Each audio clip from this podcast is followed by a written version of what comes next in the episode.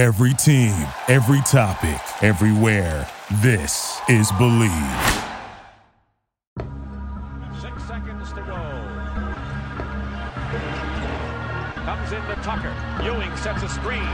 The shot is off. Loose ball. Ewing goes up. The basket counts.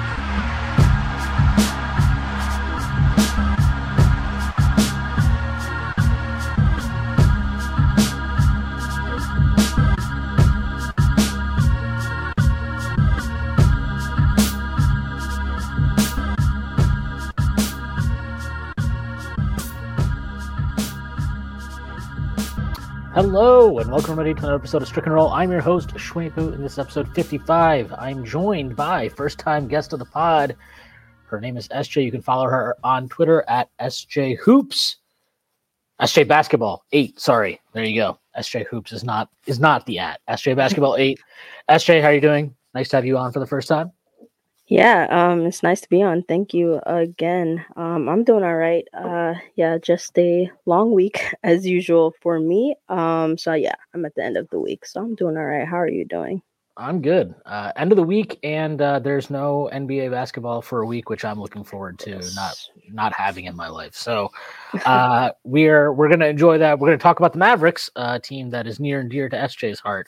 But before we do that, I do have to make a few announcements. The first thing that Strickland has an Instagram. Check that out. That is at the Strickland on Instagram.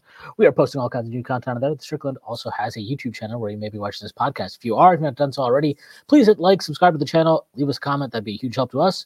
Strickland also has merchandise, which you can find on our website at www.strict.land. There's a link that'll take you to the merchandise store, and you can find all kinds of cool stuff on there t shirts, sweatshirts, hats, coffee mugs, water bottles, you name it, we've got it.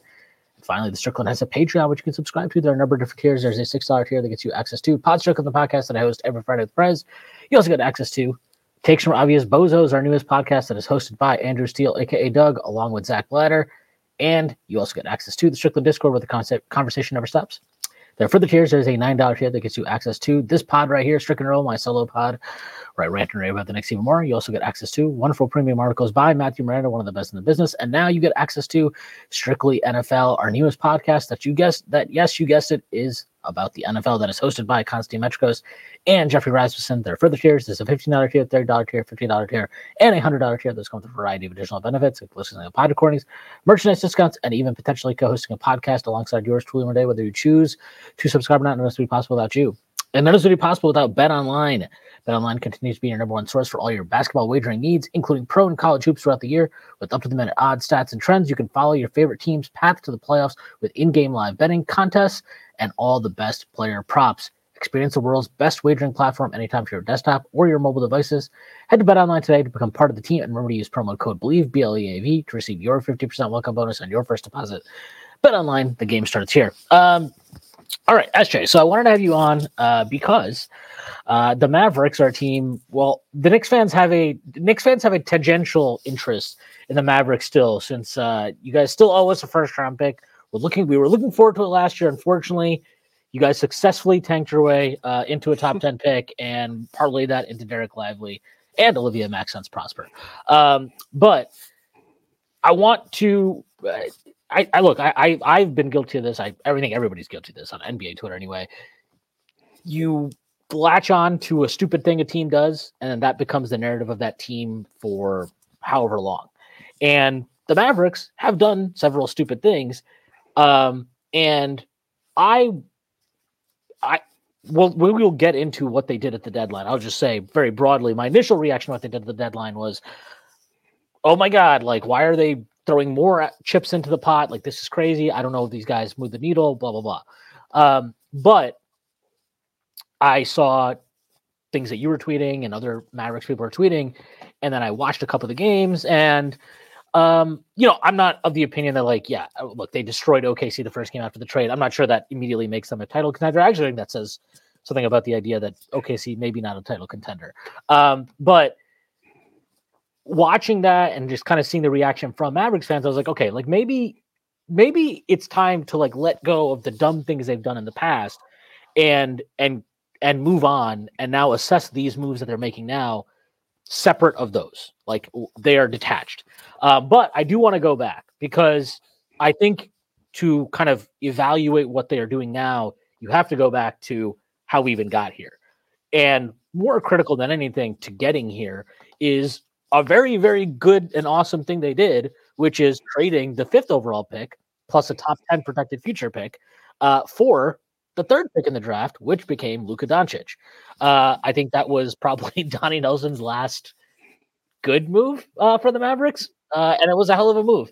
So, just going back to that, when that trade happened, was your initial reaction like? Because my initial reaction was, "What? Like, like wait, like uh, Luka probably should have gone one. He drops to three. I don't get this. I don't know. What, what was your reaction to that?"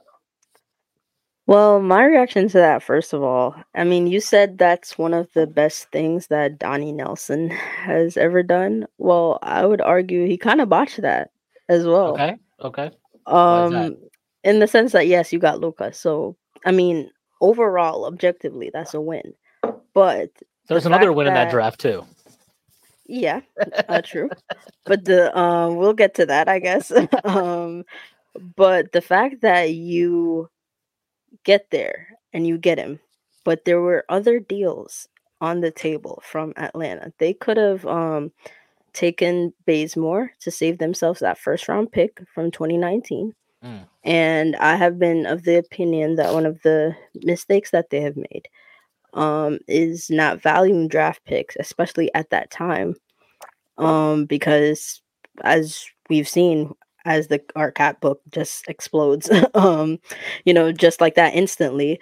Um, you need those, you know, cheap contracts and guys that can grow with your young star that you're trying to get to build your, you know, future around. So I think, um, yay for getting us Luka. Like my reaction to that, I mean, I thought he, you know, I, I mean, the reporting, I, I thought there was a chance just because, um, at the time, it was it was he was an obvious number one, but the reporting around Phoenix was just weird. Like it was like Ayton was the guy that they were gonna take all these ties, but then they you know hired Luka's former coach, so then that was like a curveball where you're like, hmm, maybe they're gonna smarten up and like just take the best player there. Um, but they didn't, and I never thought the Kings would have um taken him. So I thought, okay, I just thought we were gonna be in there somehow, some way. But my thing is with that being said, you still have to get the little wins. And I think giving up that pick, um, granted, it turned into Cam Reddish. And I mean, I know you guys have thoughts on him as well. Um, he is but a basketball player in the NBA. yeah, he's a basketball player. Yeah. So it's not like So far, I'm so far. Yeah, yeah. So I'm not saying that we lost a ton because that he was the pick then, but who knows? Maybe we wouldn't have picked him. Maybe we would have, you know, who knows? And maybe he would have turned out different, you know, if we started in Dallas. Who knows? Like that's just a whole world of hypotheticals. Um, my point is that I would have liked to have that pick, had that pick at the time. So I just think even there, that's where you already start one step behind in a certain aspect. Even though you know you get a win later on, and even that you you know fumble eventually. Well, we'll get to that, but um, yeah, no, absolutely. You talked about it. It there's like trickle down effects of every decision you make, obviously, and I mean, just in terms of if you had kept the pick, um, which they probably wouldn't have because of a trade they made very soon after. Uh, but if they if they had kept the pick, to your point, Cam Johnson eleven, PJ Washington, who the Mavericks just traded for twelve, Herro thirteen. Look, I don't love any of those players necessarily, but I mean, Cam Johnson, especially next to a guy like Luka, it's a pretty sweet fit. And um, you know, again, who knows if the Mavericks would have taken him? If, obviously, when the Suns even picked Cam Johnson, people ridiculed them for that because they felt he was a reach. Mhm. But like, he's earned that draft slot. Um, and yeah, like again, so you never know how these things can turn out. Um, so anyway, so they draft Luka. They also draft uh, one Jalen Brunson in that in that draft in the second round. Kind of like honestly, it's insane looking back at that draft. Uh, where like the second round, like the end of that first round into the second round, has yielded like some really interesting players. So Nick Claxton goes 31. Uh, or no, sorry, this is the this is the year before, uh, or the year after. Sorry, I'm looking at it. But that that 2018 draft, there was like a lot of guys that went late, if I remember correctly, that ended up being pretty decent. Um, Shamet's had a career, but Simons 24, Mo Wagner 25, Then you get into this like second round, and then it's Jevon Carter 32, Jalen Brunson 33, Mitchell Robinson 36. So like they were some real players. Bruce Brown goes 42 in that draft. Uh, Melton 46. So they were like real guys that have you know kind of stuck around the league and and more than that, obviously in some cases.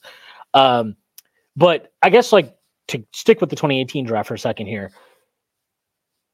When they took Brunson, to me, I remember immediately thinking in my head, I was like, I was like, okay, you take Luka, you take Luka no matter what. That that's its own thing. Once they took Jalen Brunson, in your head, were you like, yeah, they're done with the, uh, Dennis Smith Jr. Uh yeah. I mean, after that it was like or at the very least they were hedging. Mm-hmm. You know what I'm saying? So I just felt okay. And I mean, I like Brunson. Granted, his pedigree come out coming out of college. Like you can say what you want about how you thought it would translate in the NBA, but he had a reputation. So it's not like he was a complete no name, you know, coming to the league.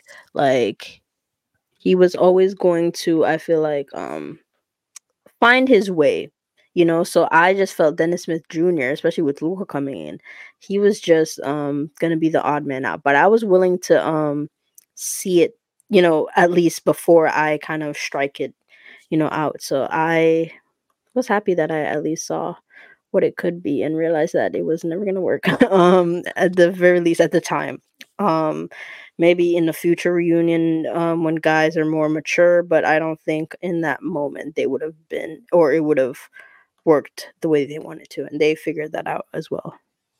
Um, do you put any of like look Dennis Smith's obviously I don't know what the hell happened to his jump shot between it's one of these guys, right? The the jump shot just who knows what happens there. But do you put any of the blame on how like his tenure kind of worked out in Dallas?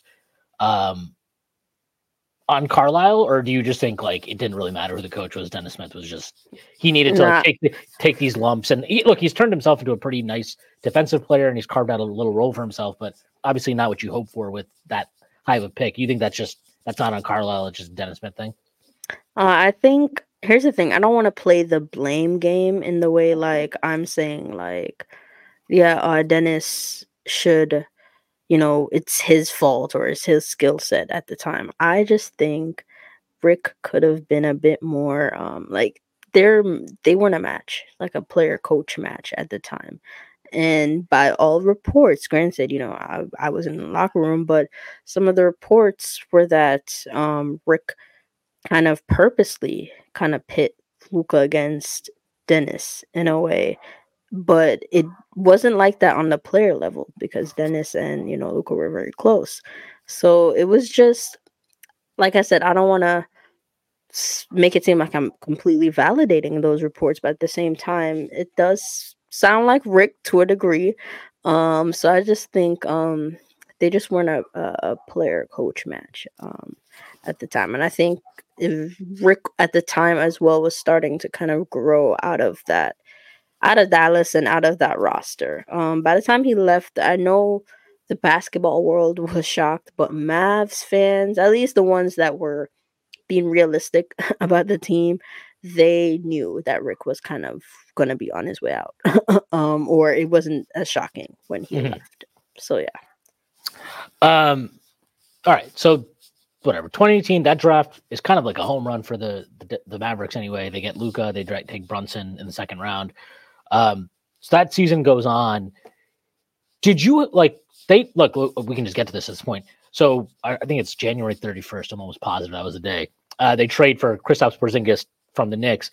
Did you have a feeling they were like trying to make make an aggressive move in season? Because I mean, I knew like obviously the that we knew there was reporting throughout that time in New York that the Mavericks, among other teams, had been interested in Kristaps.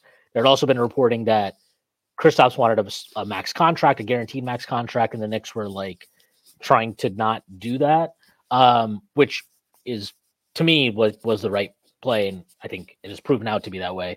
Um, d- was there anything from like you had heard on the Dallas side of things of like forget just Kristaps specifically, but was there already an inkling of like holy shit, Luka's really good, like we need to just try and capitalize on this window now and his rookie contract is cheap or did that kind of come out of nowhere as well for you?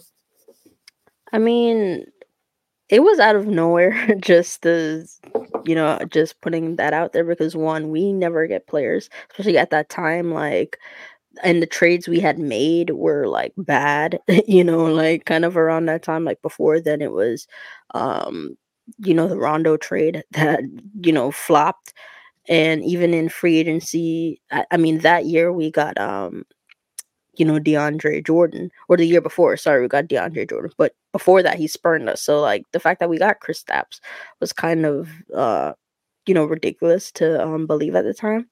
But at the same time, I knew our names were in the talks. I mean, that was just the reporting. Um, but I didn't think that they would like pull it off. Um, and I mean, them at the time, I was, you know, excited about it because when I lo- I loved um Kristaps. Like, I don't know if people know, or at the, at the time, like I was. I mean, over time, I kind of my opinion, obviously, roller coaster. um, yeah, yeah, yeah. As he was on my team, but like before that, I was a huge um Kristaps fan because I mean, I don't know if people know, but I live in New York, so I went to Knicks games. You know, he was there. Like I, you know, I was a huge Chris Kristaps fan.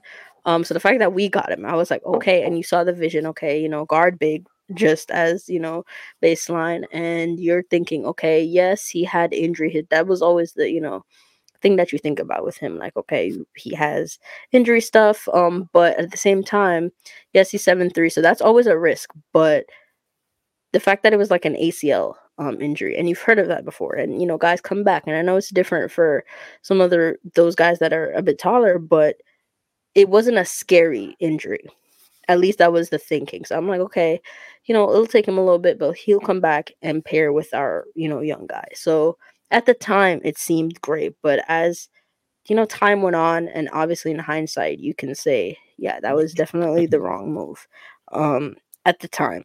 Um, and I think a lot of it stems with not even some of so much so of the outside stuff like not getting along and things like that, or even role, but the fact that injuries was like a huge factor in why it didn't like you know work but that's you know getting ahead